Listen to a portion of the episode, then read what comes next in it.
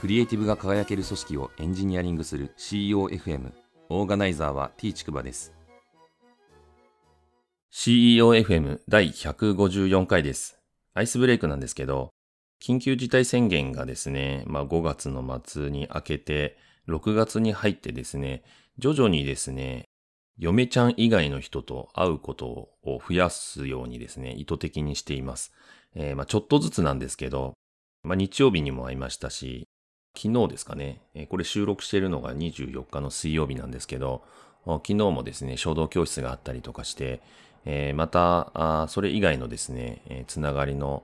地域の方にですね、お会いしたりとかしてました。当然ですね、嫁ちゃん以外の方と会うときは、マスクをしっかりして、フィジカルディスタンスをかなりとってですね、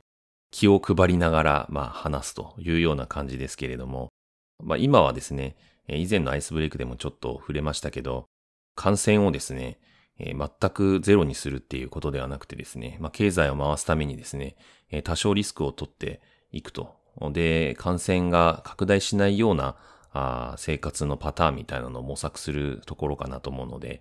まあ、迷惑をかけない程度にですね、えー、徐々にリスクを取っていきたいなっていうふうには思っています。本日の配信テーマなんですけど、え、繰り返し UX デザインすると行き着く先はという話をしたいと思います。え、UX デザインについてですね、ちょっと簡単に振り返ってみるんですけど、まあ、まず UX という言葉ですね。これはユーザーエクスペリエンスという英語の、まあえー、頭文字を取ったものですね。えー、それの短縮で UX というふうに言います。まあよくですね、えー、プロダクトの開発におけるユーザー体験っていうことをですね、えー、訳されて言われますけど、まあ、このユーザー体験についてはですね、まあ、簡単に言うとそのプロダクト目線からですね、えー、もうちょっとそのユーザーが何を求めているのかみたいなところをですね、えー、明確にしようっていうようなまあ発想で生まれた単語なんじゃないかなっていうふうに私は理解しています。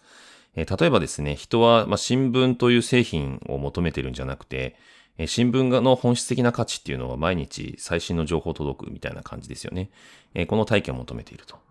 カレンダーという製品を取ってみると、えー、まあ、予定をですね、思い出させてくれるという体験を求めているとも言えると。で、車を、まあ、例にとってみればですね、えー、好きなところに移動できるという体験を求めているというような感じですね。なので、その製品そのものに対して意味があるというよりはですね、えー、その製品を使って実際にどんな体験をして、え、ユーザーが喜んでんのかみたいなところをですね、え、ちゃんと考えようっていうのが、このユーザー体験をデザインする、え、UX デザインという言葉の本質なんじゃないかなと思います。で、UX という言葉をですね、よく引き合いに出すと、まあ、よく並列で語られるものとしてユーザーインターフェースという言葉があります。まあ、略して UI というふうに言いますけど、まあ、UI、UX っていうふうにですね、よく並列にして、語られる言葉があるんですけれども、プロダクト開発の現場においてはですね。これはまあ、あの、プロダクトのデザインの文脈で語られることが多くて、まあ、それでですね、この UI、UX という言葉があ定着したのかなっていうふうに理解しています。えー、UX デザインっていうのは、あの、その本質的にはですね、まあ、簡単に言うと、みんなでちゃんとユーザー体験を企画することっていうふうに、えー、言い切ってる方がいてですね、えー、調べてみると、あの、ヒロのはじめさんって方のブログ記事に行き着いたんですけど、えー、意味不明なことばかり言っている UX デザイナーたちの代わりに、UX デザインとは何かを端的に説明しようっていうですね、タイトルのブログ記事があって、この記事があ非常にわかりやすい感じでまとまっていました。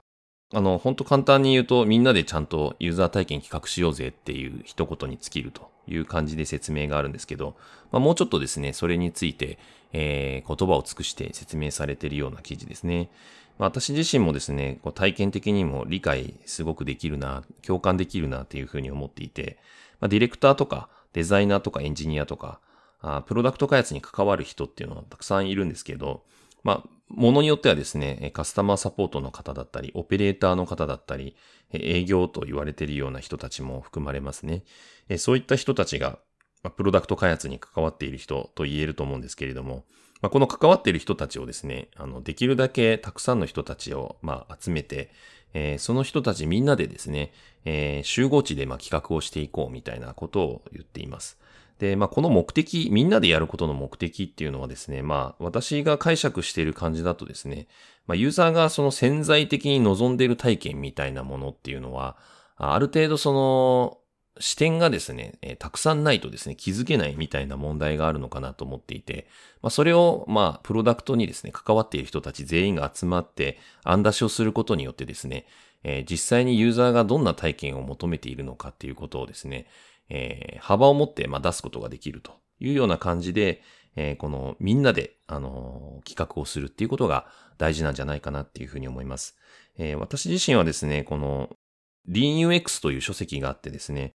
リーンな UX デザインということを考えていくのがいいんじゃないかなと思っています。えー、それをまあ3つぐらい具体例を挙げてみるんですけど、1つはですね、えー、まあ解決する課題っていうのをですね、具体化、まあ、できるというような側面があるんじゃないかなと思います。えー、実際にその、どんな課題をですね、ユーザーが抱えていて、で、その課題に対して、えー、どういう、まあ、打ち手ができるのかとか、実際にプロダクトを使ったらどんな、あいい思いができるのかみたいなところをですね、えー、ちゃんと具体化していくっていう、まあ、思考のフレームワークみたいな感じで使うのが、この UX デザインの考え方なんじゃないかなっていうふうに思います。えー、二つ目はですね、働く単位の小口化みたいなのがあるかなと思っています。えー、まあ、例えばですね、そのコミュニケーションを、まあ、する上で、まあ、職種が違えばですね、使ってる言語とかも違うんで、コミュニケーション結構大変だったりもするとは思うんですけど、まあ、そのコミュニケーションをですね、できるだけ小さくして、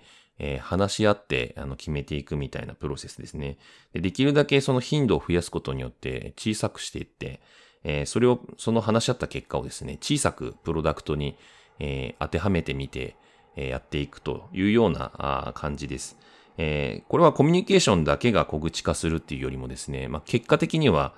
プロダクトの形に表すものもですね、小さい形になりやすいですし、また小さい形で反復的にやっていけばですね、本当にユーザーが求めてたものに出会える確率っていうのは高まるかなというふうに思うので、まあそういった意味でもですね、この小口化というものがですね、非常に重要になってくるんじゃないかなと思っています。三つ目がですね、ユーザー体験の進化っていうものがやっぱりあるかなと思います。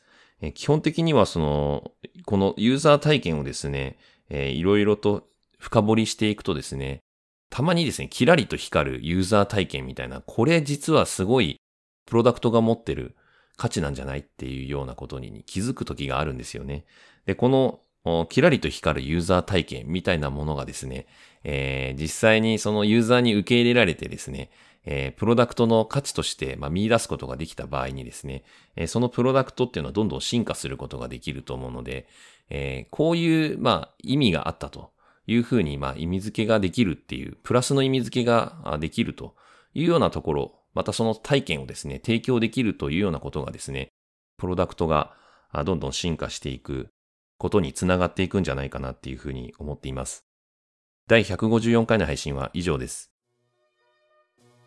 ご意見ご感想などあれば、Twitter アカウント t ちくばまで、ハッシュタグは CEOFM です。